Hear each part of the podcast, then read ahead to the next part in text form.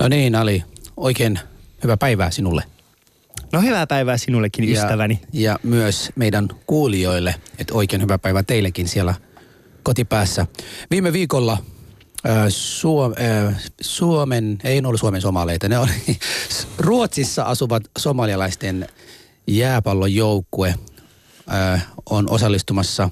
Osallistui. Osallistui ja on osallistumassa edelleenkin tuota, tuota jääpallon maailman mestaruuskisat. Ystäväni Ali oli sanonut, että tämä somalialaisen jääpallojoukkue on luonnotonta. Ja minä kun olen Alin ystävä, en silloin suuttunut, mutta sitten kun menin heimolaisten kanssa keskustelemaan, jotka olivat kovasti suuttuneet Alille, pyysivät, että näin ei voi olla. Sun pitää nyt kurittaa sitä Alia ja kertoa Niin. hänelle, että näin ei voi sanoa. Joten kun joukkue äh, hävisi, siis ihan kunnolla, että ei ollut mitään häviöä, se oli turpiin antamista. Niin. 22 Yksi. äh, kautta yksi. Mm. Niin, niin äh, minä olin iloinen, että on tämmöinen joukkue kuin Somalian jääpallojoukkue. Ja vielä olin iloisempi, koska Iranilla ei ole sellainen. Mm. Joten mua ihmetytti, että miten sellaisille tyypillä, jolla ei ole edes semmoista joukkue, voi alkaa niin kuin meitä nimittelemään. Että olepa hyvä, selittääpä nyt minun heimolaisille, miksi sanoit meidät, meidät tota luonnottomaksi. Mun mielestä se on ihan hienoa, että vuosi on 2014 ja te puhutte vielä itsestänne heimona.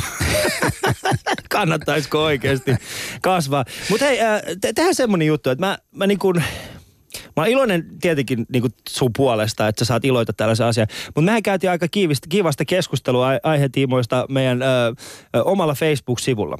Joo. Eli sä laitoit tähän, että Ali, somalit pelaamassa jääpalloa, kysymysmerkki, luonnotonta kautta luonnonvastaista. Tässä sinulle luonnotonta. Somalian joukkue teki maalin ja kaiken kukkuraksi seuraavan pelin, jossa pelataan Mongolia vastaan, otettiin käyttöön suurempaa kenttää, kun väki haluaa nähdä somput pelaamassa. Repi siitä senkin rasisti. Sitten sä laitoit mulle tämän linkin, mikä on tosi hieno, koska se näyttää siltä, että saksalaiset ei vaan välitä. no vaan silleen, että antaa nyt niitä tehdä yksi maali.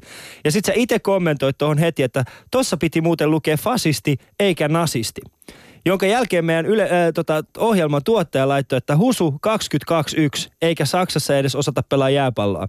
Ja mä vastasin sulle, että äh, Suomessa on 6 paidat, teillä 1 kautta 22. Urheilussa on tarkoitus voittaa rikä tulla mur- murskatuksi. Jolloin meidän tuottaja vastasi, että Ali, eikä kirjoitetaan eikä, eikä rikä. Sä vastasit, haista siinä Irania, hankkikaa ensin jää, jääpallojoukkue. Tuottajamme vastasi, husu, hankkikaa eikä hankkikaa. Ja jääpallojoukkue on yhdyssana. Pitääkö tuo oikeasti lukea loppuun Joo, mä luen tämän loppuun, koska tämä on maailman hieno ke- keskustelu. Sä vastaat, ai niin, hanki sinäkin ö, tuottaja oma joukkue ensin. Ö, sen jälkeen sä vastasit taas Facebookissa, puhutaan ja kirjoitetaan, miltä tuntuu perkl. Ö, jolloin meidän ohjelman tuottaja vastaa, ö, mulla ei ole mistä valita, Suomen joukkue, Aittakosken ö, suluissa Kainuussa joukkue ja Herttoniemen ballistit sekä Töölön törtöt. Ja mä vastasin, että tuottaja, annetaan husun nauttia, kun ei ole mistä iloita, kaikki tuntuu hyvältä. Sä vastasit, haistakaa both of you hometta. Mä vastasin, onneksi sun enkku on parempi kuin Somalian jääpallo maajoukkue. Joo, Yhdyssana. tämä, tämä ei edelleenkään selittää, miksi kutsu, kutsuit meitä ää, luonnottomiksi. Ystäväni oikeasti. Siellä on ulkona odottamassa sinua somalialaisia, nyt sun pitää nyt kertoa kerron. heille. Pyytää Ootko nähnyt, anteeksi. ootko nähnyt, miltä te näytätte pakkasella? Ö, ootko nähnyt? Niin. Mi- miten niin, oletteko nähnyt? Totta kai mä näin Siis, sen. sun, kun siis siinä vaiheessa, kun sä näet sen, niin sit sä tajut, että te ette vaan kuulu oikeasti Miten niin? pakkaseen. Kuka, kuka niin sanoo? Minä? No- te näytätte, no te näytätte hassulta, te pukeudutte ihan täysin väärin. Oletko sä nähnyt se joukkue? Se näyttää ihan niin kuin ammattilaisilta jääkiekkojoukkueelta. Se ei ole edes jääpallojoukkueelta. Hei, Ihan jääkiekkojoukkueelta Se näyttää. tyyppi ajaa yksin ilman puolustajia sinne maalille ja kaatuu.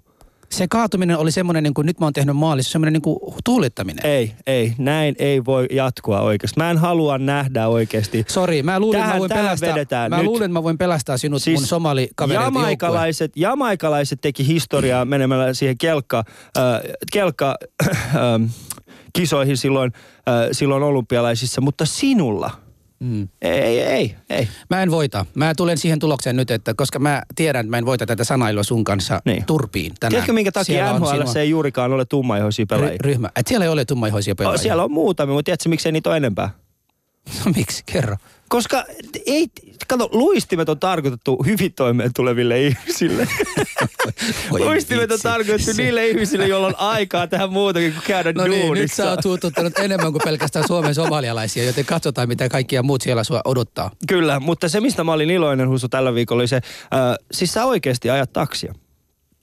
Joo, aina silloin, kun en ole sun kanssa ja kun haluan pidä susta kaukana olla. Siis mä luulin, että se oli vaan, tiedätkö, joku semmoinen myytti, että Husu ajaa taksiin. Ja nyt se, mikä on tässä pahinta, on ollut se, että Yle on käyttänyt verorahoja tällaiseen äh, Husun taksi-nimiseen ohjelmaan. Ja nyt semmoinen juttu. Osun Jos taksikyyden, sä oot niin. vihainen, kun sä et pääsy, etkä, etkä pääse. Itse asiassa mä katsoin niitä, niitä kuuntelulukuja. Mä oon iloinen sun puolesta. Joo. Mä oon iloinen sun puolesta, koska ää, niiden kuuntelulukujen perusteella sä todellakin tarvitset mua. Ei muuten, ei muuten pidä paikansa. Tiedätkö, tiedätkö mikä oli se paras palaute tuosta mun ohjelmasta ja mistä No. minäkin vielä iloitsen? Mä, en, mä rakastan sua, mä en koskaan halua loukata sun tunteita, mutta nyt mun on pakko. Kerro. Siellä tuli semmoinen palaute, että ihana kuulla husua ilman alin kikattelua. Ja sitten semmoinen jatkuva häirintä ja jatkuva päälle puhumista. Nyt Husu saat olla ihan rauhassa. Mä olin ihan iloinen. Ja sori, nyt Ali itkee. Anteeksi Ali, ei pitänyt näin sanoa. Ali ei uskalla puhua enää. Mutta hei, me, nyt paina se tunnari, mennään ohjelmaan jo. Tuo hiljaisuus tarkoittaa, että Ali, Ali on loukkaantunut. Ali ja Husu. Yle Puhe. No niin, mennään kuitenkin tämän päivän aiheeseen, eli tänään puhumme lapsityövoimasta ja mitä tapahtuu. Siellä päin maailmassa tästä asiasta on puhuttu pitkään ja meillä on studiossa äh, UNICEFin koulutussuunnittelija Anton Hausen. Anton, tervetuloa. Otatko mikrofoni vähän lähellä suuhun, että porukka kuulee täällä Kiitos jo. mahdollisuudesta tulla teidän hilpeään ohjelmaan. Hienoa, hienoa, että olet täällä. Ihan ensimmäisen kysymyksen. Sunkin nimesi ei kuulosta yhtään suomalaisilta, joten täytyy kysyä, että oletko sinä harrastanut lapsityö, lapsityötä? En ole harrastanut koskaan lapsia. Onko sinua pistetty tällaisiin työhön? Onneksi, eikä ole koskaan pistettykään. Että ihan normaaleja, normaali, normaali jelppiä lapsena antanut kotona, kotona kotitaloustöissä, mitä kaikkien lasten nyt niin kuin kuuluu yleensä antaa, että heistä kasvaa vastuullisia ja Joo, tavallisia aikuisia. tuo on, tuo on hyvä, hyvä kuulla. Ja, ja uskon myös, että UNICEFin edustajana et kuitenkaan myöntäisi, vaikka näin oli. et myöntäisi, jos näin olisi. Mutta Kyllä tapauksessa varmasti myötäisi. Ja sitten siitä keskusteltaisiin, miksi näin on tapahtunut. Näin ei ole Rehellinen, koskaan tapahtunut. rehellinen mies. Valitettavasti. Rehellinen mies, rehellinen mies. Mutta mennään sitten ihan äh, tämän, tämän varsinaisen kysymykseen. että Mitä tämä oikeasti ensin tarkoittaa? Tämähän on asia, mikä on ollut ikuisuus. Se ei ole mikään uutta, tämä lapsityövoimaa. Niin mitä lapsityövoima tarkoittaa? Mitä se tarkoittaa? No lapsityö- Sulle ja Uni, Unicefille. Lapsityövoima tarkoittaa semmoista työtä, joka on vaarallista tai haitallista alle 18-vuotiaalle ihmiselle. Joo. Ja alle 15-vuotiaalle, jos se haittaa heidän koulunkäyntiään. Joo. Eli joko vaarallista kaikille tai Ota sitten alle, mikrofoni. alle 15-vuotiaalle ää, sillä lailla, että se estää tai ää, vaikeuttaa heidän koulunkäyntiään. Joo. Ja se voi vaikuttaa vaikka sillä tavalla, että ei ole aikaa tehdä läksyjä tarpeeksi, on liian väsynyt luokassa tai sitten ettei pääse tulemaan opetukseen mukaan sen takia, kun on töissä. Mistä tuo perusteet, jotka äsken just luettelit, mistä se tulee? Onko tämä meidän länsimaan vastaus tälle asialle? Koska sitten kun mennään idässä, että saadaanko me sieltä erilainen vastaus? No, tämä 15 vuotta, vuotta, mikä on tämä yleissopimuksen 138, mikä tuli vuonna 1973, tämmöinen tehtiin kansallisen työjärjestön avulla, niin sehän on sidoksissa tähän oppivelvollisuuteen. Joo. Eli siinä on idea, että, että ihminen saa käydä peruskoulun loppuun rauhassa ilman, että sitä häiritsee työntekoa. Sen takia, sen takia se on asetettu sinne 15 vuoteen. Joo. Ja sitten mitä tulee tähän 18 vuoteen, niin sehän on, se on niin kuin kansainvälinen lapsen määritelmä. Joo. YK on piirissä ja noin muutenkin, että yleisesti katsotaan, että ihminen on lapsi 18-vuotiaaksi asti.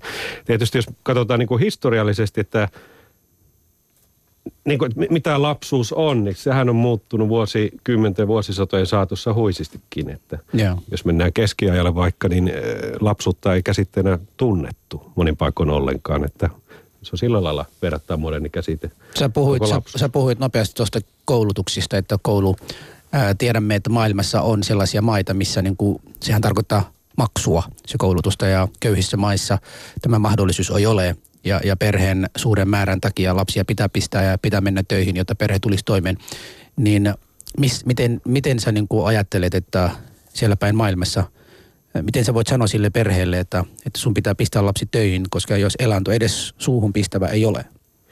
Niin, tässä, tässä on nyt montakin asiaa. Ensinnäkin se on tietysti hyvin ikävää, että, että edelleen joskus ja itse asiassa hyvin useastikin kehitysmaissa, niin vaikka, vaikka koulutuksen pitäisi olla lapselle ilmasta, niin sitten tosiaan se maksaa jotain. Mm. Että oppilaiden tai oppilaiden vanhempien pitää esimerkiksi maksaa koulukirjoista, koulupuvuista ja, ja tällä lailla. No sitten, että jos on tällainen hyvin köyhä, köyhä perhe ja, ja sä menet heidän luokseen, että minkä takia te ette laita lastanne kouluun? Mä vastaan, mahdollisesti meillä on varaa maksaa näitä koulumaksuja kerta kaikkia. Mm. Toinen vastaus voi olla, että se, ne asiat, mitä siellä koulussa opetetaan, niin ei ole millään tavalla relevantteja nyt tällä hetkellä meidän elämään täällä kylässä. Yeah. Vaan mä haluan opettaa meidän lapselle vaikka maanviljelystä, että hän oppii, saa siitä, siitä tienesti. Ja sitten, sitten tietysti tämä, että on tilanteita, että se perhe tarvii jokaisen työpanoksen, että tulee toimeen. Mm. Mutta näin valitettavasti on, mutta edelleen tällaista tapahtuu. Mutta tässä on viimeisen 12 vuoden aikana niin tapahtunut hyvin merkittävää kehitystä, että maailman lapsityöläisten määrä on pudonnut huisisti. Mm-hmm, Noin 2,5 miljoonasta 170 miljoonaa. Ja suurin osa pudotus tässä on tullut pienten lasten kohdalla, alle 11-vuotiaat. Se tarkoittaa, että huolimatta siitä, että on ollut maailmantaloudessa taantumaa, niin kaikin, kaikista köyhimmissäkin maissa on kyetty laittamaan enemmän lapsia kouluun, mikä tarkoittaa, että silloin kun he, he on koulussa, niin he eivät tekemässä töitä ainakaan sillä hetkellä, joka on siellä vaarallista. Yeah. Mm.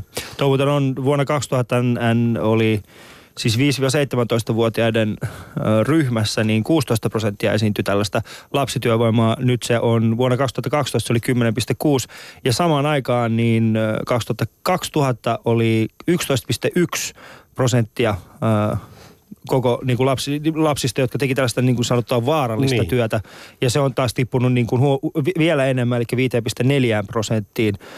Se oli sit, niin kuin sitä luokkaa vuonna 2012. Äh, mutta sä mainitsit tuossa aikaisemmin äh, siis tämän Minimum Age Convention vuodelta 73, eli tämä, äh, mitä se tarkoittaa. Siis sehän on, sehän silloin aikoinaan tarkoitti siis sitä, että ne asetti 15 vuotta viiden minimi, vuoden minimi, minimi, vähimmäisikä kyllä. Työ, työhön pääsemiseksi. Työhön pääsemiseksi oli tämä, ja, ja 13 oli näin sanotusti niin kuin kevyelle työlle, ää, ja sitten ää, niin sanotusti erittäin vaaralliselle duunille, eli hazardous work, oli 18 vuotta ja sitten 16 vuotta ö, on se erittäin, niin kuin, siellä pitäisi olla tarkat kriteerit, että pystytään sellainen tekemään. Mutta semmoinen asia, mikä tässä vuodessa 73 on mielenkiintoista, on, vuoden 73 sopimuksessa on mielenkiintoista on se, että sehän antaa niin sanotusti tällaisen mahdollisuuden valtioille ö, asettamaan tämän minimirajan 14 vuoteen ja 12 vuotta vähän niin kuin kevyemmille töille, mikäli kyseisessä maassa ö, talous tai sitten tämä ö, koulutusjärjestelmä ei ole kovinkaan kehittynyttä. Mm. Niin no, eikö siinä me niin. ollaan menty niinku vähän niinku toistepäin tässä asiassa? Eikö se ole vähän niin kuin väärinpäin katsottu tämä asia? Eli annetaan niille valtioille, joiden... Ö, Joiden... No, nyt, nyt täytyy ottaa huomioon, että silloin kun tämä tuli tämä yleissopimus niin. 138 voimaa vuonna 1973, niin silloin tuotiin tämä vähimmäistyöikämääritelmä, joka oli siis 15 vuotta kehittyneille maille, sitten joissain tapauksissa semmoisille maille, jotka ei kykene vielä tätä ongelmaa heti ratkaisemaan, niin sitten ää, sallitaan, että 14-vuotiaana voi, miksi voi sellainen pitäisi sallia? No se, koska... se, se, se, se, on se, näissä kaikissa yleissopimuksissa, mitä YKssa, mitä YK-jäsenvaltiot on mukana tekemässä, niin on idea tehdä sellaisia sopimuksia, joita voi noudattaa. Ja tämä 14-vuotiaiden mahdollisuus tehdä työtä on hyvin tilapäinen ratkaisu. Ja sitä on hyvin harvoin itse asiassa käytetty. Että yleensä kehitysmaat ratifioidessaan heittää se 15 vuotta. Mm. Mutta siis pointtina tässä nimenomaan, eikö, että, siis tähän luo sitten, että mä näkisin sen taas sillä tavalla, että, että esimerkiksi Suomessa, missä yrityksillä on hyvin, hyvin kuitenkin suhteellisen tarkat nämä, nämä kriteerit ja, ja ihmiset, ihmisillä on huomattavasti enemmän tasa-arvoa, ihmiset, ihmiset tietää omista oikeuksistaan enemmän, niin eikö Suomessa olisi kuitenkin helpompi vaan sanoa, että hei Suomessa lapset pystyy tekemään vähän nuorempana töitä, koska sitten me voidaan huomattavasti paremmin niin kuin, hallita sitä, kun taas antaa tällaisille maille tämän mahdollisuuden, missä se ei ole mahdollista. Niin, tämä, tämä no ihan mielenkiintoinen näkemys, hyvä pointti. Ää, Suomessahan saa 14-vuotiaana aloittaa ää, työnteon myös. Sinä vuonna, kun, kun lapsi täyttää 14 vuotta, niin saa, saa, saa aloittaa työnteon. Ää, ää, mutta siinä on, siinä on semmoinen juttu, että eihän se sitä tarkoittanut, että, että kehitysmaa, joka otti käyttöön tämän yleissopimuksen 73, ratifioi sen ja sitten sitoutui sen noudattamiseen.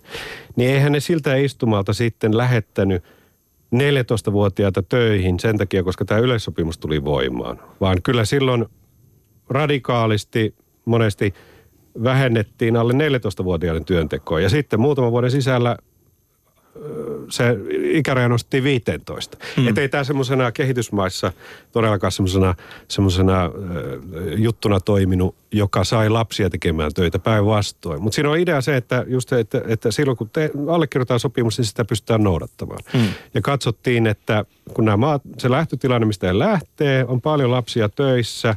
Silloin kun näitä ratifioita aloittiin 70-luvulla, niin jotkut maat ei heti pystynyt heittämään kaikkia 15-vuotiaita kouluun ja, mm. ja pois pelloilta, vaan annettiin mahdollisuus 14-vuotiaana vielä, vielä voi tuota, niin, tehdä töitä. Ja sitten tämä on tämä kevy, kevyen työnteon, työ, työnteon sitten mahdollisuus siinä 13-15 vuotta, niin se, se taas annettiin sillä tavalla niin kuin mahdollisuutena, että juuri, että jos heitetään niin ehdoton ikään kuin 15 vuotta, niin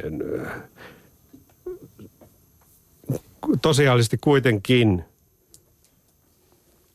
katsottiin, että, että lapset voi jo 13-vuotiaanakin tehdä jotain töitä niin kauan kuin se ei haittaa heidän koulukäyntiä niin, kauan, niin kauan kuin se on vaarallista. Että semmoinen kohtuullisuus siinä. Mm. Siinä koko ajan oli se niin kuin, tärkeintä se kuitenkin, että se ei haittaa sitä lasta. Kyllä. Se, se mikä mua mä, mä, mä oon katsonut siis tästä, siis tämä on näiden ILON, eli International Labour Organizationin sivulta löysin myöskin tällaisen, eli äh, vuonna 1973 tehtiin tämä minimum, minimum Age Convention, mikä määritti sen minimi-ikärajan, mutta sitten vasta vuonna 1999 äh, on tällainen äh, Worst Forms of Child Labor Convention, eli huonot, mikä se on se Pahimmat lapsityövoimat muodot. Vasta vuonna 1999 on ö, asetettu tällainen ö, convention, jossa on, jossa on niin kuin, ensimmä, jossa tuodaan esille sitä, että, että worst forms of child labor on muun muassa ö, orjuus, tai kaikki, mikä liittyy orjuuttamiseen, eli lasten myyminen, niiden kansainvälinen niin kuin siirtäminen paikasta toiseen, prostituutio, pakkotyö, lapsi, sotilas, lasten käyttäminen aikuisviihteessä, niin kaikki mikä liittyy niin kuin lapsen niin sanotusti niin kuin hyvinvointiin, niin, niin vasta vuonna 1999. Hmm. Eikö tälle ollut tarvetta aikaisemmin? Nyt mä en pistä sinua tässä syytteeseen tästä niin. asiasta. Mutta tämä yleissopimus vuodelta 73 numero 138 on pohjimmiltaan samaan sisältöön niin kuin tämä yleissopimus 182 vuodelta 99. Mm. Ja, ja siinä on se, mikä ero tässä vuoden 1999 sopimuksessa on, että sen ratifioineet valtiot sitoutuu mahdollisimman nopeasti hankkiutumaan eroon näistä pahimmista lapsityövoiman muodoista. Mm. Prioriteettina juuri nämä äsken mainitsemasi Joo. Ää, lapset rikollisuuden käytössä, ää, lapsikaupan uhrit, lapsisotilaat, lapset vaarallistöissä. Mutta tämä yleissopimus ja lapsiprostituutiot. Mm. Tää, mutta tämä yleissopimus 38 pitää sisällään samat elementit, mutta nyt se vaan niin kuin kirjoitettiin tarkkaan, että valtioiden pitää mahdollisimman nopeasti tehdä näille pahimmille lapsityövoiman muodolle jotakin. Se ei tarkoita sitä, että aikaisemmin tätä ei otettu ollenkaan huomioon. Se haluttiin terottaa sitä yleisopimusta ää, 138 tässä uudessa yleisopimuksessa, että selkeämmin siinä mainittaisiin, että nyt pitää nopeasti tehdä näille pahimmille asioille mm. jotain. Joo. Ei tota, tämmöinen nopean kysymykseen semmoinen selvennys, kun puhut kevyyttyöstä. Mikä, mm. mikä sellainen olisi? Sanopa joku esimerkki, mitkä niin kuin la, pienen lapsille annetaan. Tai lapset no, Su- Suomen lainsäädännössä niin mainitaan, että, että 14-vuotiaana jo voi, voi nuori ihminen niin esimerkiksi avustavia töitä tehdä kaupassa, kauppa-apulaisena, kevyttä varastotyötä, ää, tämmöiset asiat on määritelty. Sanotaan vaikka nyt tulee joku mieleen, että joku maino, itse ajoin mainoksia lapsena, mm. tämmöinen. Siinä on sitten semmoisia rajoituksia, että montako tuntia sitä viikossa saa tehdä, minkälaista taakkaa saa kantaa ja niin edelleen. Joo. Mutta sen ulkopuolelle jää sitten kaikki vaaralliset työt joka tapauksessa. Joo, joo. Tässä on niinku nopeasti vaan niin sen verran kaksipiipuinen asia, että tota, me jokainen lapsihan jollain lailla töitä tekee oma, oma niin kuin vanhempien kautta tai, tai sitten jos ei pääse koulun. Meillähän on oppisopimuskoulutuksia Suomessa, jossa tota, no niin, nuoret pistetään tekemään tai oppimaan työn kautta. Niin, niin mä en esimerkiksi koe, että jos jossain päin idässä maailmassa joku isä, jolla ei ole varaa pistää omat lapset kouluun, mutta kuitenkin opettaa heidät niin kuin maataloustyötä samalla, kun he tekevät sitä. Se voisi niin kuin nähdä sitä niin kuin opet, opetus kautta työ tulevaisuutta. Niin mutta mi, mitä niin mua vaivaa tässä on se, että mitä täällä sekoitetaan niin paljon asioita saman aikana. Et se, kun puhutaan lapsityövoimasta, puhutaanko ainoastaan se, mikä estää lapset esimerkiksi niin kuin vaarallista aineiden käsittelyssä. Esimerkiksi niin kuin UNICEFin sivultahan löytyy tämmöisiä, jossa pieni poika, esimerkiksi tämä äh, Mohamed puhdistaa auton osia korjaamolla, niin kuin siellä tulee kaikkien maailman kemikaaleja ja hän käyttää omia käsiä sinne. Tässä on niin kuin mahdollisuus oikeasti niin kuin saada myrkyä ja, ja myös sairastua. Mutta samaan aikana mulla on vähän vaikea uskoa, että hänen isä pistää hänet huvin vuoksi tähän. Niin, niin minkä takia ollaan valmiit tuomitsemaan toisten niin kuin toimeentulotukea tässä mielessä? Niin, siis tää, nämä yleissopimuksethan sinänsä niin jättää ulkopuolelle ö, oppisopimuskoulutuksen, että ihmisen koulunkäyntiin, ammatilliseen koulutukseen liittyvä työnteko ja harjoittelu, niin se on, se on sallittua. Yeah. Mutta tietysti sen sisältö pitää olla tarkkaan rajattua. Että oppisopimuskoulutuksen verukkeellakin niin monesti kehitysmaissa nuoria, nuorilla teetetään sitten semmoisia töitä, joissa he oikeastaan itse asiassa opikkaan. Esimerkiksi mä oon ollut monessa autokorjaamassa töissä, jossa on ollut nuori oppisopimuskoulutuksessa ja joutunut kuuraamaan lattioita eikä päässyt moottoria lähellekään. Yeah. Ää, tai sitten siellä on hitsattu sillä tavalla, että kellään ei ole suojauksia silmissä Niinpä. ja se on aiheuttanut niin kuin näköhäiriötä ihmisille tällä tavalla. Mutta mitä tulee tähän kysymykseen sitten, että siis, siis koko tämä idea, että et, et, et mennään, mennään jonnekin ja sanotaan, että noin ei saa tehdä, niin, niin ei, se, ei, se, ei tämä systeemi sillä tavalla toimi, eikä pelin henki ole se. Yeah. Vaan pelin henki on se, että on tilanne, että lapsi tai nuori on semmoisessa työssä, jossa on riski, että hän pysyvästi vammautuu, vuosin saatossa ehkä kuolee johonkin ammattisairauteen, ö, siis näitä vaaroja vaikka minkälaisia. Yeah. Niin se, että autetaan, autetaan tätä perhettä sitten pois tästä tilanteesta, että he ei joudu laittamaan lasta semmoiseen työhön, joka on, on hänelle vaaraksi. No mutta sitten jos katsotaan, että okei, on joku perhe, perhe jolla on tuota, niin autokorjaamo. Ja isä on automekanikko, haluttaa opettaa lapselleen auton korjausta. Niin sehän kuulostaa hirveän järkevältä. Että mm. jos, jos tämä on niin kuin hyvä tienestitapa ja katsotaan, että tämä perhe on pyörinyt aikaisemminkin ja tässä on sitten hyvä jatka. Ja sama myös maataloudessa.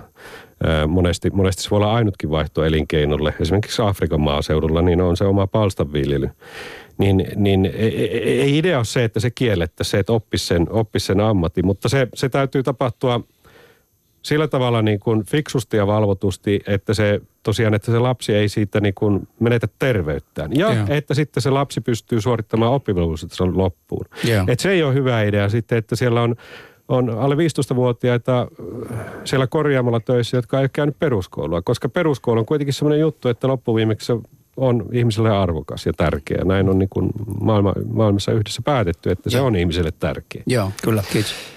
Alia Husu, torstai-iltapäivää vietätte meidän kanssa ja meillä on vieraana me Anton Hauste. Uh, Unicefin, Hausen. Hausen, anteeksi. Hauste, vitsi. Hausen. ää, niin tota, vieraana. Ja ö, puhumme lapsityövoimasta. Studion numero 020690001 sekä voitte, siihen voitte soittaa ja osallistua tähän keskusteluun. Vastatkaa vaikka, vaikkapa tällaisen kysymykseen, että ö, miten paljon te koette tai miten paljon te otatte hu- huomioon sen lapsityövoiman, kun esimerkiksi ostatte jotain? Vastatkaa tällaiseen kysymykseen. Ö, Studion numero on 020690001.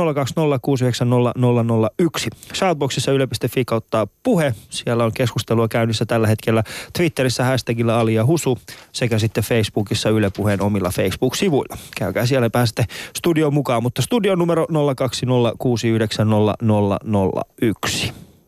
Ali ja Husu. Yle Puhe.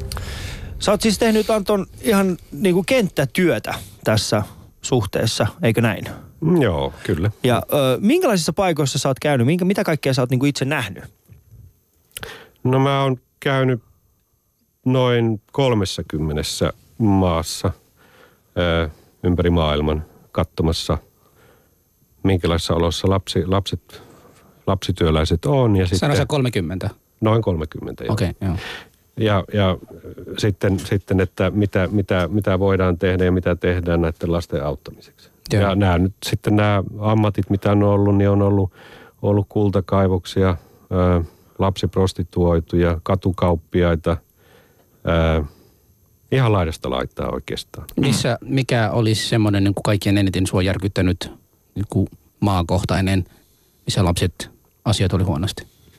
Tuleeko mieleen? Tai No kyllä se ensimmäisenä ehkä, joka tulee mieleen, niin on, on, on sellainen tapaus tuolla Gaanan semmoista, niin kuin suurten firmojen kultakaivosten läheisyydessä oli semmoinen li- lieteallas sitten, joka ei ollut millään lailla aidattu, mutta jossa oli vähän niitä kultajäämiä ja siellä sitten lapset sukelteli ää, näiden kultajäämien perissä ja se oli elohopeaperäistä se vesi.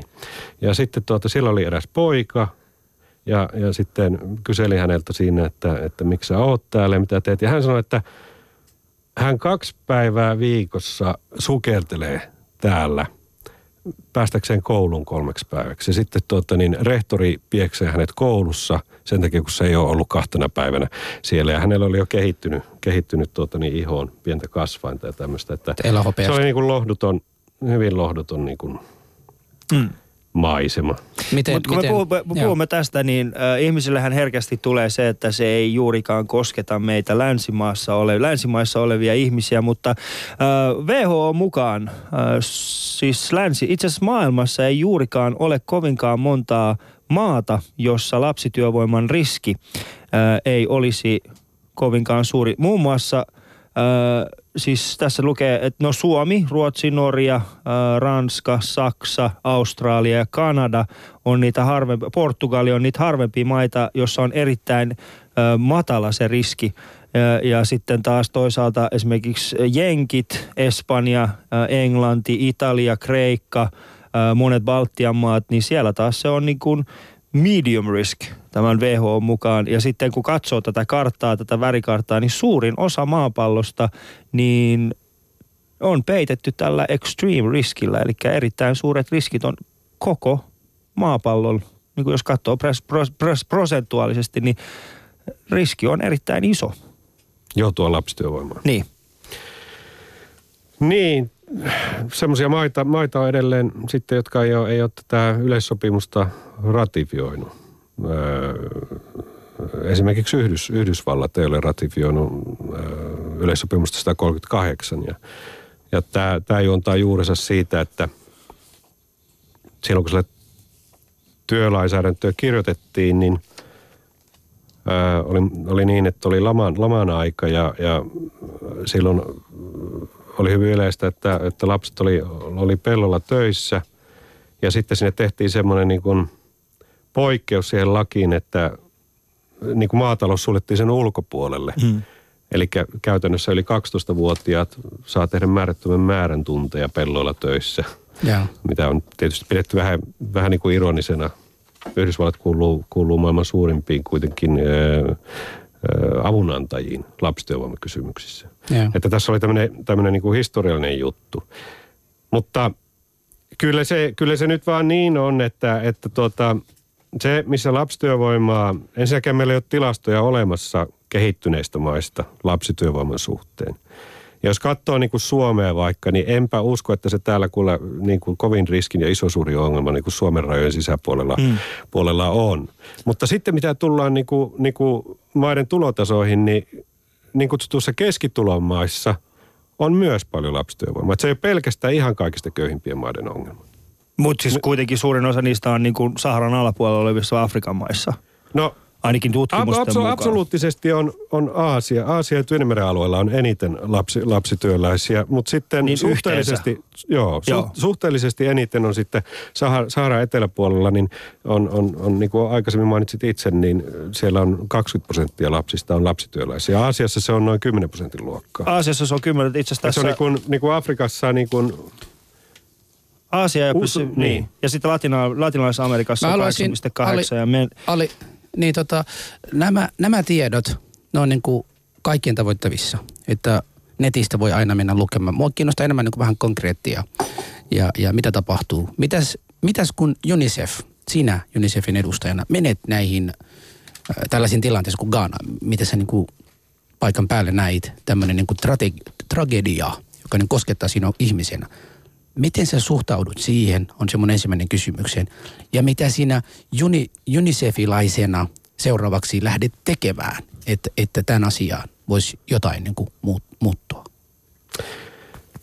No itse, itse tällä hetkellä UNICEFiläisenä toimin täällä Suomessa, Joo. Suomessa että en, en, en juokse siellä kentällä, vaan teen työtä sitten tä, täältä käsin myös tämän asian parissa, mutta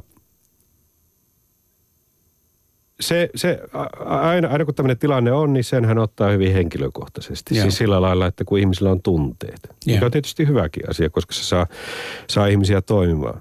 Mutta kaiken A ja O, ja oikeastaan mikä tässä on niin hienoa tässä, mm, että lapsityövoima on vähentynyt 12 vuodessa näin paljon, on se, että päättäjät maissa on tajunnut, että koulutukseen pitää satsata, köyhien perheiden sosiaaliturvaan pitää satsata sen takia, että lapsia ei tarvitsisi laittaa töihin. Silloin kun on oikein tiukat paikat, niin sehän monesti lapsityövoima on semmoinen reservi, että sit laitetaan lapset töihin, kun menee todella huonosti. Vaikka menee pellolla, menee, menee tuota niin, satopilalla ja tällä tavalla, niin sitä käytetään sitten lasta sitten paikkaamaan tätä tuloa. Mutta silloin kun on sosiaaliturva, niin näin ei välttämättä tarvitse tehdä.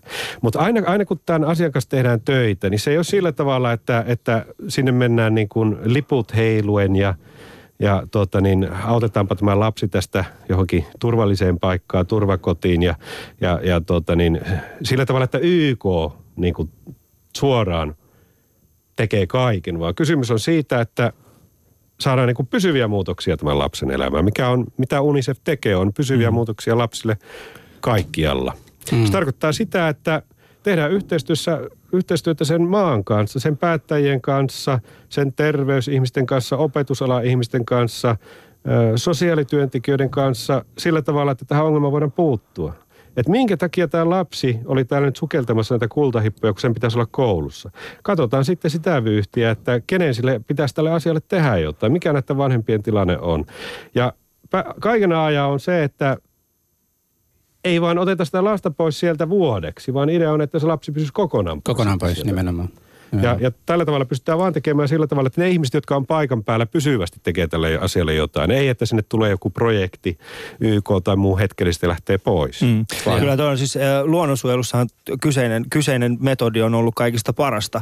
Eli puhutaan niin kuin näistä äh, siis et parhaiten esimerkiksi ollaan pystytty luontaa säilyttämään sillä tavalla, että se, se, se koko juttu on lähtenyt nimenomaan siitä yhteisöstä. Eli yksi esimerkki on Masai-heimo ja miten, millä tavalla he tällä hetkellä niin kuin suojelevat leijonia. Aikaisemmin Masai-heimon suhtautuminen leijoniin oli se, että sinusta kasvaa mies, kun tapat leijonan.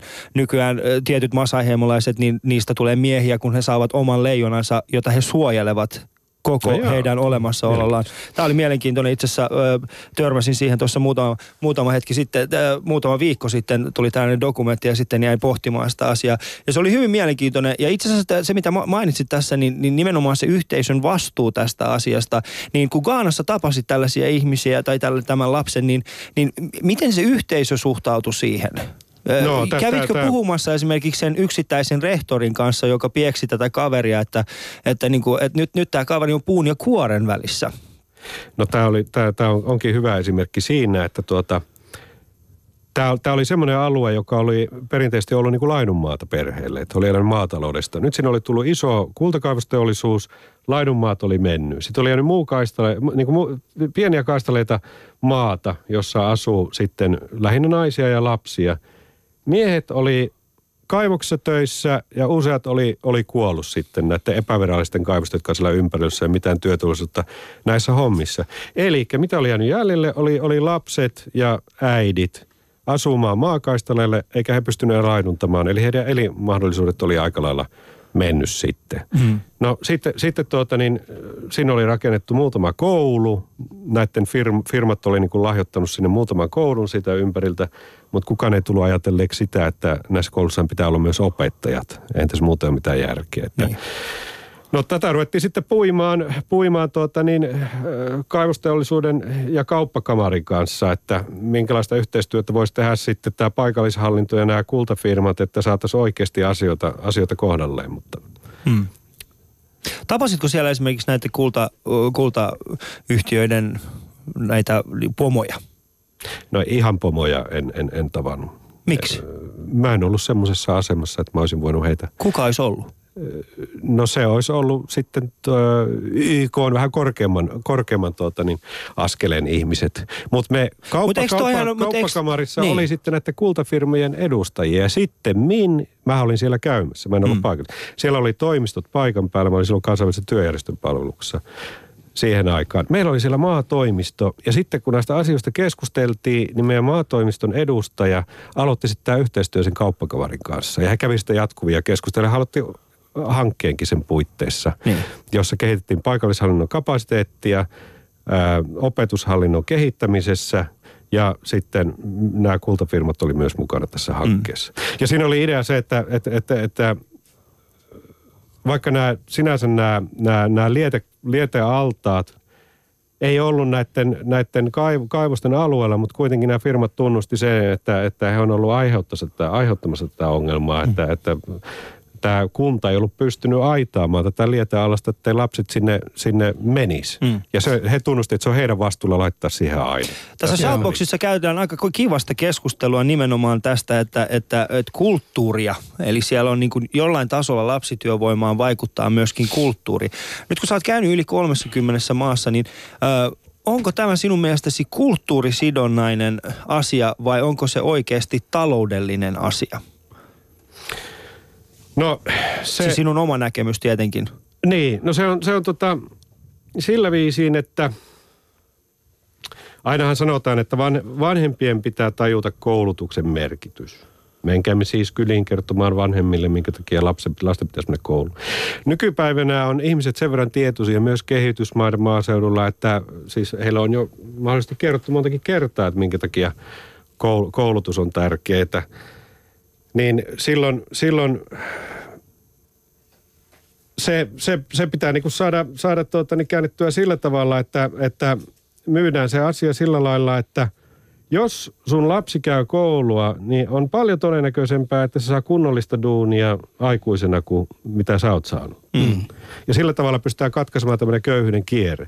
Mitä tulee niin kuin kult- kulttuurisiin seikkoihin, niin kyllä niin kuin sitä lasten etua, jos ajatellaan, niin kyllä semmoista tietoisuutta niin kuin yhteisössä ja vanhemmissa aina pyritään kasvattamaan. Että jos siellä on jotakin, jotakin tehdään, asioita on käytäntöjä, jotka, jotka niin kuin puhutaan nykypäivästä, missä tahansa nykypäivänä vaan ei ole enää oikein soveliasta, niin, niin silloin yritetään kertoa tästä. Mutta se on ollut, se on ollut hyvin merkittävä asia laps, lapsityövoiman osalta, niin on ollut tämmöinen niin kuin traditiot, kulttuuriset perinteet. Joo, mm. joo. Että, että niin kun se, se koululaitoksen ulottaminen johonkin kylään, niin itse asiassa on aika, aika moderni ja uusi juttu. Mm. Ja sitten, sitten vanhempien saaminen tajuamaan sen, että, että, että se on todella tärkeää, että lapsi menisi sinne kouluun kanssa. Niin si, siinä pitää tehdä niin kuin oikeasti töitä, että saadaan ihmiset Mutta ymmärtämään. Tuo- esimerkiksi joo, niin kuin Suomessakaan vielä ihan, tuossa niin kuin sanotaan, että sata vuotta sitten, hän eihän Suomessakaan ollut niin kuin koulunkäynti, ei ollut ihan kaikkien ulottuvilla. Aivan. Niin, joo. eli siis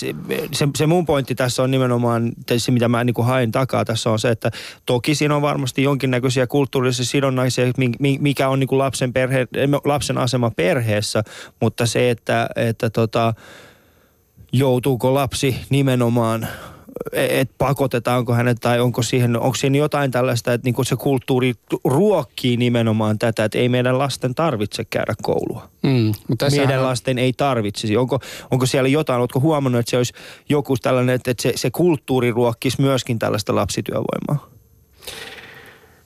No en mä, en mä semmoiseen kulttuuriin vielä törmännyt, jossa, jossa niin olisi, olisi tavallaan sisäänrakennettu se, että, että, että lasten ei pitäisi olla koulussa, mutta – mutta semmoista, semmoista näkee, että esimerkiksi koulumatkat on joskus vaarallisia. Vanhemmat ei halua lähettää lastaan kouluun, kun pelkää, että lapselle siinä koulumatkan aikana tapahtuu jotakin.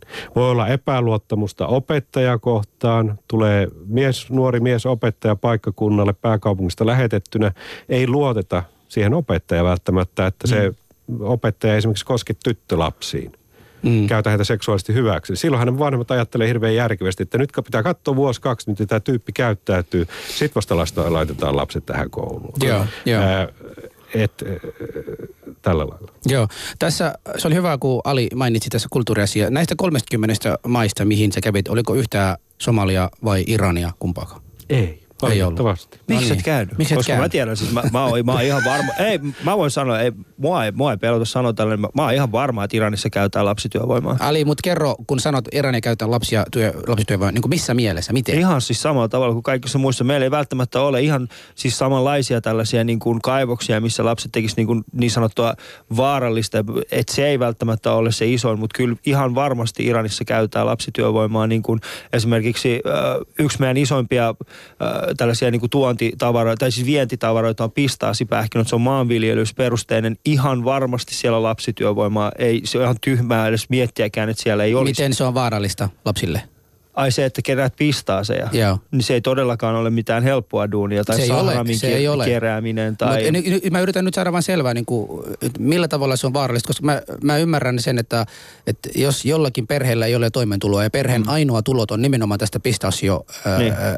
Mutta Iranissa, Iranissa, Iranissa koulunkäynti ei ole maksullista. Kaikkialla? Niin. Ei kun Iranissa ei ole koulunkäynti. Iranissa sä voit saada täysin maksuttoman koulukäynnin. Koko maassa? Ky- kyllä, koko maassa. Siellä on ihan tällaisia perinteisiä kyläkouluja, joihin niin lapset menee. Itse asiassa yksi niin kuin Iranin... Niin kuin, Mutta äh, Ali, kuka siellä syyllistyy? Kuka silloin on syyllinen? Onko se itse Iranin valtio, koska ne ei näitä vanhempia pakottaa? Vai sitten onko se se, että tämä isä, joka haluaisi, että nyt selkää ei kestä, hän haluaisi tämän oman lapsen Niin, no ketä siinä. me voidaan syyttää yleisesti tässä, tästä tässä asiasta? Niin kuin, niin. Kuka UNICEF tässä mielessä Ketä UNICEF syyttää? tässä niin kuin syyttää? Tai no osoittaa ei, ei, ei sitä syyttämisestä yleensä ole mitään, mitään hyötyä kellekään. Iran, Iranhan ei ole ratifioinut yleissopimusta 138 niin. kyllä. nimi työiästä. Hän on kyllä ratifioinut sopimuksen 182. Eikä niin, Somalia, niin, siis nimenomaan eikä Somaliakaan. Että, että, että tällä, tällä lailla mennään. Mutta, mutta mitä, tuota, niin, mitä, mitä, mitä tulee tähän, että että mitä pahaa siinä on, kun se perhe tarvii sen rahan. Minkä takia heitä voi syyttää? Mä en ole yhtään lasta tavannut vielä tähän asti. Siis entistä lapsityölaista, joka on laittu kouluun, joka sanoi, että mä haluaisin mennä takaisin tekemään niitä töitä. Hmm. Joka ikinen on halunnut olla siellä koulussa. Kaikki ne lapsityölaiset, joihin tähän mennessä törmännyt, nuoremmat lapset, puhutaan alle 15-vuotiaista, yeah. kaikki on halunnut kouluun. Niin sanon, että jos heillä olisi mahdollisuus mennä kouluun, niin jipii, mä lähtisin kouluun. Hmm. Sitten kun puhutaan yli 15-vuotiaista lapsista – jotka ei ehkä käynyt peruskoulua ollenkaan, joilla on jo joku ammatti, niin eihän hirmu innossaan menossa sinne koulun penkille nuorempien joukkoon. Eikä mm. se aina ole tarkoituksen mukaistakaan, mutta, mutta, mutta tuota niin... Mutta mut eikö tämä ole vähän niin kuin kuitenkin, me ollaan ehkä siis äh, vielä noin vuosikymmen sittenhän tämä aihe oli hyvin mediaseksikäs Sehän oli erittäin mediaseksikäs, sitä puhuttiin aika paljon. Onko se koskaan ja tietenkin, ollut epäseksikästä, Ali? Sehän on koko aika ollut. Sitä vaan unohdettu. Sitä on vaan, sitä sitä vaan unohdettu, unohdettu, tai sitä ei ole tuotu esille enää niin. pitkään. Siis se on, se on vähän niin kuin media muutenkin käyttää malleja. Mm. Eli siinä vaiheessa, kun he ovat niin kuin parhaimmassa iässään se 16-18-vuotiaita, niin silloin he ovat mediaseksikkäitä. Mutta sitten sama juttu on tapahtunut tämän kanssa. Että saman tien, kun siis se aihe vaan kypsyy ja sitten siitä ei puhuta. Mutta tässä kuitenkin on se hyvä puoli, että, että, että ollaan saatu tuloksia aikaiseksi, kuten lapsityövoima on oikeasti puoli puolittunut ja nimenomaan se iloisin juttu on tässä se, että, että näissä niin kuin vaarallisimmissa asioissa niin se on jopa enemmän kuin puolittunut. Eli, eli ollaan saatu oikeasti asioita aikaiseksi. Kyllä, mutta, kyllä. mutta, mutta se, se, mikä tässä on niin kuin mua eniten itseäni ää, mietittää, ja mä tiedän, että varmasti kuulijatkin ovat, niin tässä Shoutboxissa on tullut aika paljon tällaisia asioita, että no – se tuo, ja sinäkin Husuotsi, niin kuin sanoit mulle, että, että mitä vikaa siinä on, että, mm. että jos se tuo sille lapselle. Puhutaan tästä ihan hetken päästä, päästä lisää, mutta te voitte kuulijat soittaa tähän meidän studioon numero 020690001. Äh, Shoutboxissa ja Twitterissä hashtagilla Ali ja Husu, Shoutboxissa yle.fi kautta puhe, Facebookissa Yle Puheen omilla sivuilla. Käykää siellä kommentoimassa tätä keskustelua ja tota, palataan ihan tuossa sekunnin päästä takaisin. Ali ja Husu. Joo, tota, mulla on tämmöinen äh, keissi, jonka nyt haluan kysyä sun mielipidettä. Tämä liittyy minun omassa elämässä, että oliko, käytettiinkö minua tässä, että käytettiin, oliko tästä kyse lapsityövoimasta vai ei. 12-vuotiaana menetän isä. Heti sanotaan, että olen perheen pää, mun pitää huolehtia perheestä. En rahallisesti huolehtia perheestä, mutta mulla on hirveästi velvollisuudet, että huolehtia, että kaikki kotiin tulevat ajoissa. Niin sitten tota, 12-vuotiaasta 14-vuotiaaseen käyn koulua päivisiin, ja iltaisin kello kolmesta melkein kymmenen iltaa olen ravintolalla töissä. Tämä ravintola on Setän ravintola. Siellä saan ruokaa, Setä maksaa mun kouluopinnot ja muut ja myös niin kuin terveys ja kaikkia muuta. Seuraavana aamuna mua väsyttää niin paljon, kun menen kouluun, että jos myöhästyn viisi minuuttia koulusta, koulun rangaistus on eh, kahden kilometrin päässä 30 litran gallonan vesi kouluvarten hakemaan. Eli jokainen, joka myöhästyy koulusta, kuuluu mennä kahden kilometrin päässä, ottaa koulusta gallon, äh, 30 gallonan, niin kuin, mm. äh, sanopa sen nimi, tämä, tämä, tämä millä se, se, ve, se vesi, Kanistereita. kanistereita. Ja sitten tota, sitä tuo takaisin kouluun ja sitä sen tekee. Ja, ja koulu on pistänyt, tämä oli rangastuskoulusta, setä ja vanhemmat on sitä mieltä tai äiti oli sitä mieltä, että töihin pitäisi töitä pitää tehdä, että myös elän tuossa.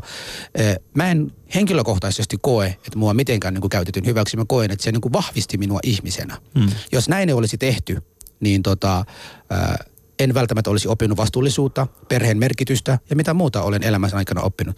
Mutta silloin aikoina olisin mielelläni halunnut olla kotona – tekemässä, kuten muut lapset, pelaamassa pleikkaria ja kaikkea muuta. Ei silloin ollut meillä pleikkaria. No ei todellakaan ollut. Ei meilläkään ollut silloin No me ollaan teitä edellä. Sa, saatko, sä, Älä... saatko läksyjä tehtyjä? Öö, siinähän on se, että kun kymmeneltä tulin kotiin, piti vielä pari tuntia. Mä myöhästyin koulusta nimenomaan mm. siitä syystä, kun vielä yöllä piti sitä läksyä tehdä. Ja sitten koska siellä, missä silloin olin, oli sen verran moskuittoja, siis tämä hä, hyttysiä, niin piti tehdä semmoinen niin kuin, verkkojen alla. Mm-hmm. Eli ihan pimeässä huoneessa niin kuin kirjoittaa tenttiä ja kaikkia muuta, niin kuin lukee sitä.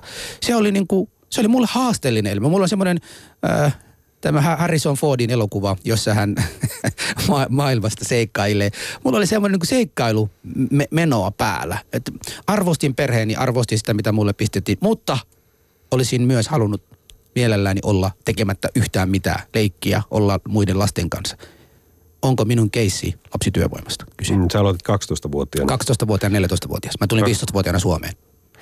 Joo, kyllä, sinä, kyllä sä oot ollut, ollut tuota, niin, lapsityöläinen. Voin, voin sanoa näin. Sä olet ollut, siis... Sä olet ollut lapsityöläinen, no niin. mutta se ei sun tapauksessa onneksi, onneksi tuota, niin, ole aiheuttanut sitä, että sä olisit rampauttunut, traumatisoitunut, saanut elinikäisiä sairauksia. Sitten sä, sä, sä oot aika onnekas että tapaus, että sä oot käynyt myös peruskoulussa loppuun. Mm. Yeah. No tässä just on, niin kun, onko olemassa sitten tällaista niin kuin hyväksyttävää lapsityövoimaa ja sitten täysin hyväksymätöntä lapsityövoimaa? No kun puhuttiin just aikaisemmin näistä pahimmista lapsityövoimista. Niin, no, kyllä. N- nyt jos tuota niin, äh, sä olisit sanonut, että, että tuota, mä myyn huumeita, huumeita tuota niin 12-vuotiaana ja työskentelin, työskentelin tuota yökerhossa, tarjolin alkoholia ja tuota, kuuntelin, kuuntelin härskejä juttuja ja, ja, ja, ja toimin apulaisena uhkapelissä tällä tavalla, niin, niin silloin puhuttiin, että se olisi ehkä aiheuttanut sun henkiselle kehitykselle joitakin ongelmia jo. Mm. Mm. Mutta esimerkiksi tämä ravintola, missä olet töissä, niin tarvitiko siellä alkoholia? Ei, se oli ruokaravintola Ja siellä oli muitakin lapsia minun ikäisiä aika paljon. Muistan koululaisia, ää, muita, jotka niinku kenkän kiilottustyötä, mm. vesin kuljetustyötä, kaikkea muuta tekivät. Mut- olivat mut- auttamassa niin, omaa niin, perhettä. niin, nyt jos sitä, katsot- koe, sitä niin. koetin Mm. siellä niinku semmoinen Mm. niinku perheen osana. Aivan. Perheen osana. Tässä, että- tässä on erittäin hyvä pointti se, että tässä on tuota, niin, olemassa semmoinen niin kuin asia, että puhutaan, puhutaan niin kuin lapsityöläisistä ja sitten puhutaan nuorten työllisyydestä. Joo. Niin vastuun oppiminen, vastuun kantaminen nuorena sitten auttaa työelämään siirtymistä. Joo. Että, että se voi olla, voi olla myös voimavara, mutta niin kauan kun se ei haittaa koulunkäyntiä ja sitten se ei ole sun terveydelle tai sun mielelle vaarallista. Mm. Mutta sitten kun nykypäivänä, sit, sit, sit jos katsotaan, että, että sitten, sitten sinne, sinne, sinne olisi tullut, tullut esimerkiksi UNICEF tai, tai joku muu. Olisitko te pysäyttäneet mua silloin? Niin me ei, me ei varmaan niin prioriteettina oltaisi sitten, me ol- me oltaisiin valittu se lapsi, joka ei ole koulussa ja on koko ajan siellä ravintolassa töissä. Että, mm. että ei ehkä olisi tartuttu niin kuin ensimmäisenä sun tapaukseen, en- vaan, oltaisiin en- autettu en niitä, olisi teidän eniten, asiakas. Eniten tarv- Sanotaan nyt niin, että sitten jos olisi, olisi tuota, niin kaikki tapaukset, tuota, niin, jotka ei ole koulussa, Joo. ää, hoidettu jo, he olisi koulussa, heillä olisi aikaa levätä, leikkiä, tehdä läksyjä, haaveilla tulevasta, olla lapsia, mm. niin s- silloin totta kai otetaan huomioon myös, kun on, jos on voimavaroja, niin semmoiset tapaukset, tämmöiset vähän niin kuin rajatapaukset.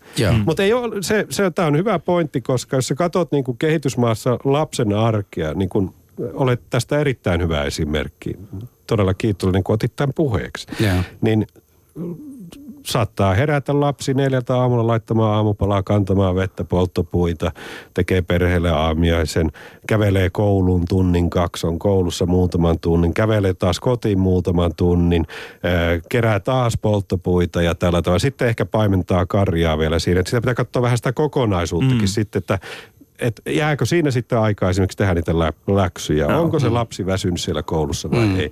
Silloinhan se voi olla, että se pari tuntia sen karjan perässä juokseminen on jo lapsityövoimaa, koska se ei anna sille lapselle mahdollista tehdä niitä läksyjä. Joo. Kyllä. Joo. Joo, otetaan tässä väliin yksi puhelu ja jatketaan sitten näillä teemoilla. Ali ja Husu. Hei, täällä on Ali ja Husu. Halo, kuuluuko? Halo? No niin, siellä. Siellä on nähtävästi Siellä joo. tippunut, äh, tippunut sitten tämä. Joo. Mutta tota, äh, puhuit tästä, siis ensinnäkin Husu, äh, me ollaan koko tämä puolitoista viikkoa, viimeiset puolitoista viikkoa yritetty etsimään joku ihminen, joka olisi jossain vaiheessa elämää joutunut niin kuin lapsityövoiman kohteeksi. ja sä oot niin kuin koko ajan ollut tuossa meidän edessä. Miksi se voinut puhua aikaisemmin? Jätkä on niin kuin säästänyt tämän kokonaan ja tuossa niin kuin, Joo. Mä oon nyt, nyt, nyt pointsit Tuot- sulle Tuottaja tuossa näyttää. Ei, Tuo kun mä en koe, sulle. mä en taas koe ihan Joo. oikeasti, mä en koe. Mu- Musta tota no niin, se voivottelua ja se, että oikeasti ihmiset täällä niin kuin järkytetään näytämällä heille joku kuvaan, ed- edistääkö se oikeasti se asia? Se on se kysymys. Ja mua niin kuin, arvostan mitä UNICEF tekee. Mä oon UNICEFin lahjoittaja, mä oon mukana UNICEFin toiminnassa jolla lailla, on ollut niin kuin, keräämässä rahoja ja kaikkea muutakin. Mutta sit siitä huolimatta niin kuin, välillä mua häiritsee se kuva, mikä käytetään, että jos et auttaa, lapsille voisi käydä tällaiseksi. Joo. Ole hyvä. Ei, mutta, ei, tällainen- ei, mutta tos, Joo. tos, tos, mu- muistetaan nyt kuitenkin se, että tämä sun tapaus ei ollut, ei ollut niin, kuin niin hirvittävä, missä nämä miljoonat lapset Totta on. kai. Kyllä. En mä Mä vähättele vähättelen sitä. Nämä on lapsia, jotka on, tuota, niin, ei pääse kouluun ja jotka saa siitä pysyviä vammoja. Kyllä. Pahissa tapauksissa kuolee. Heitä Siis- pitää auttaa. niin, Heidän tämä- auttamista pitää jatkaa. Ja tässä on onnistuttu hienosti. Ehdottomasti. Aivan, ehdottomasti. Samaa mieltä kyllä ollaan tässä. Nyt tässä ihan viimeinen juttu. Se, mikä minua eniten tässä, äh, siis tässä tämän viikon ajan, kun mä oon niinku pohtinut tätä aihetta, on se, että joka ikisen ihmisen kanssa, joka mä oon jutellut, niin sieltä on ei nyt ihan joka ikisen, mutta siellä on aika usein tullut tällainen niin kuin vasta-argumentti äh, takaisin, että no, mutta sehän on ihan hyvä, että ne tekee duunia, että ne saa perheelleen rahaa ja, ja niin poispäin. Nyt mä haluaisin äh, kysyä, mä oon itse henkilökohtaisesti sitä mieltä, että se ei vaan ole oikein. Se ei vaan ole oikein. Ja minä perustelen ö, omaa näkemystäni sillä. Ö, nimittäin, ö, siis ihan tämän ILON, eli International Labour Officein mukaan vuonna 2003 he laskivat näin, että mikäli lapsityövoimasta päästäisiin eroon, se tarkoittaisi globaalissa mittakaavassa 4,3 ö, siis triljoonan dollarin globaalista kasvua. Ja tämä perustuu nimenomaan siihen, että ö, 20 vuoden aikana nämä lapset kasvavat, ne oppivat uusia asioita, ne saavat parempaa palkkaa ja toisaalta myöskin yritykset, niin he eivät ole, heillä ei ole käytössä tällaista niin kuin halpaa työvoimaa, he joutuvat maksamaan enemmän palkkaa miksei me, miksei me puhuta tästä ajasta? Tämä tuli minulle täysin uutena tietona. Miksei, Mutta- tästä, mutta miksei UNICEF, miksei UNICEF niin kuin kouluta näitä yrityksiä? Miksei UNICEF puhu globaalissa mittakaavassa tällaisista teemoista? No ky- kyllä näistä on, on puhuttu ja itse asiassa tämä on mitä useimmiten käytetty argumentti on se, että mikä tämä hinta on sillä, että on lapsityöläisiä, perhet pysyy köyhinä ja se estää maatalouden kehitystä. Ja on laskettu, että jokainen dollari, joka käytetään lapsityövoiman poistamiseen, tulee seitsemänä dollarina takaisin. Seitsemän. Seit, seitsemänä dollarina Hienoa, takaisin. hienoa. Et, et, tota, mutta tämä, tää, tää, tää, tää, tää, niinku, että tästä on puhuttu ja siitä on pidetty mekkalaa, niin tässäpä ollaan. On Joo. huikeasti laskenut Kyllä. 12,5 miljoonaa, numero- 160 miljoonaa. Tätä vauhtia muutamassa kymmenessä vuodessa Ja tästä se poistuu, päästy eroon, mutta ei Joo. päästä eroon sitten, jos nyt sitten ei puhuta ollenkaan. Mm, Kyllä, me, me, jatketaan, me jatketaan ja, ja me tehdään. Niin ihan tässä lopussa keinot. Mä oon kerännyt tästä UNICEFin sivulta, että keinot lapsityö, lapsityön niin poistamisesta, koulutus, asennemuutos, laki, niin tämä laki tulee ihan täältä ylhäältä, YK ja muut ja kaikkia muuta. Ja koulutushan on kaikille tärkeää, että sen pitää jotenkin. Mutta tämä asennemuutos, kenen asenne pitäisi muuttaa? Ihan nyt nopeasti pitää vastata, meillä on enää minuutti aikaa. Se on päättäjien asenne. Eli se on kuinkin maan hallinnon asenne, että he sitten käskee virkamiehistöään toimimaan asian eteen.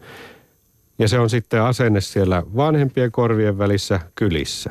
Joo. Mutta, mutta kyllä se pää, pääasenne on se, että luodaan semmoisia niin poliitikkoja, joilla vaikutetaan siihen, että lapset käy kouluun, on sitä sosiaaliturvaa, ei ole pakko mennä töihin. Pienelläkin satsauksella sosiaaliturvalla saadaan sillä lailla, että lasten ei tarvitse käydä töissä. Hyvä. Siinä on se asenne. Ja sitten tajutaan, että tämä maa kehittyy paljon paremmin si- silloin, kun nämä lapset on koulu, käy koulussa loppuun, oppii laskemaan, kirjoittamaan, Joo. pääsee kunnollisiin töihin. Hyvä, kiitos. Tässä ihan lopussa ihan se- sekunniksi haluaisin sanoa, että ää, minusta tota asennemuutos ihmisissä ja yksi asia, joka voisi lopettaa markkinoinnissa on näitä kamalan kuvien maalaamisesta, joten Mitkä työtä pitää. Siis kuvien? tämmöisiä niin kuin järkyttäviä kuvien poistamisesta katu, ka, kaduis, niin kuin, kaduilta, jossa niin kuin yritetään sanoa, että näin. Mutta Tämä seuraavaksi... oli Alia Husu.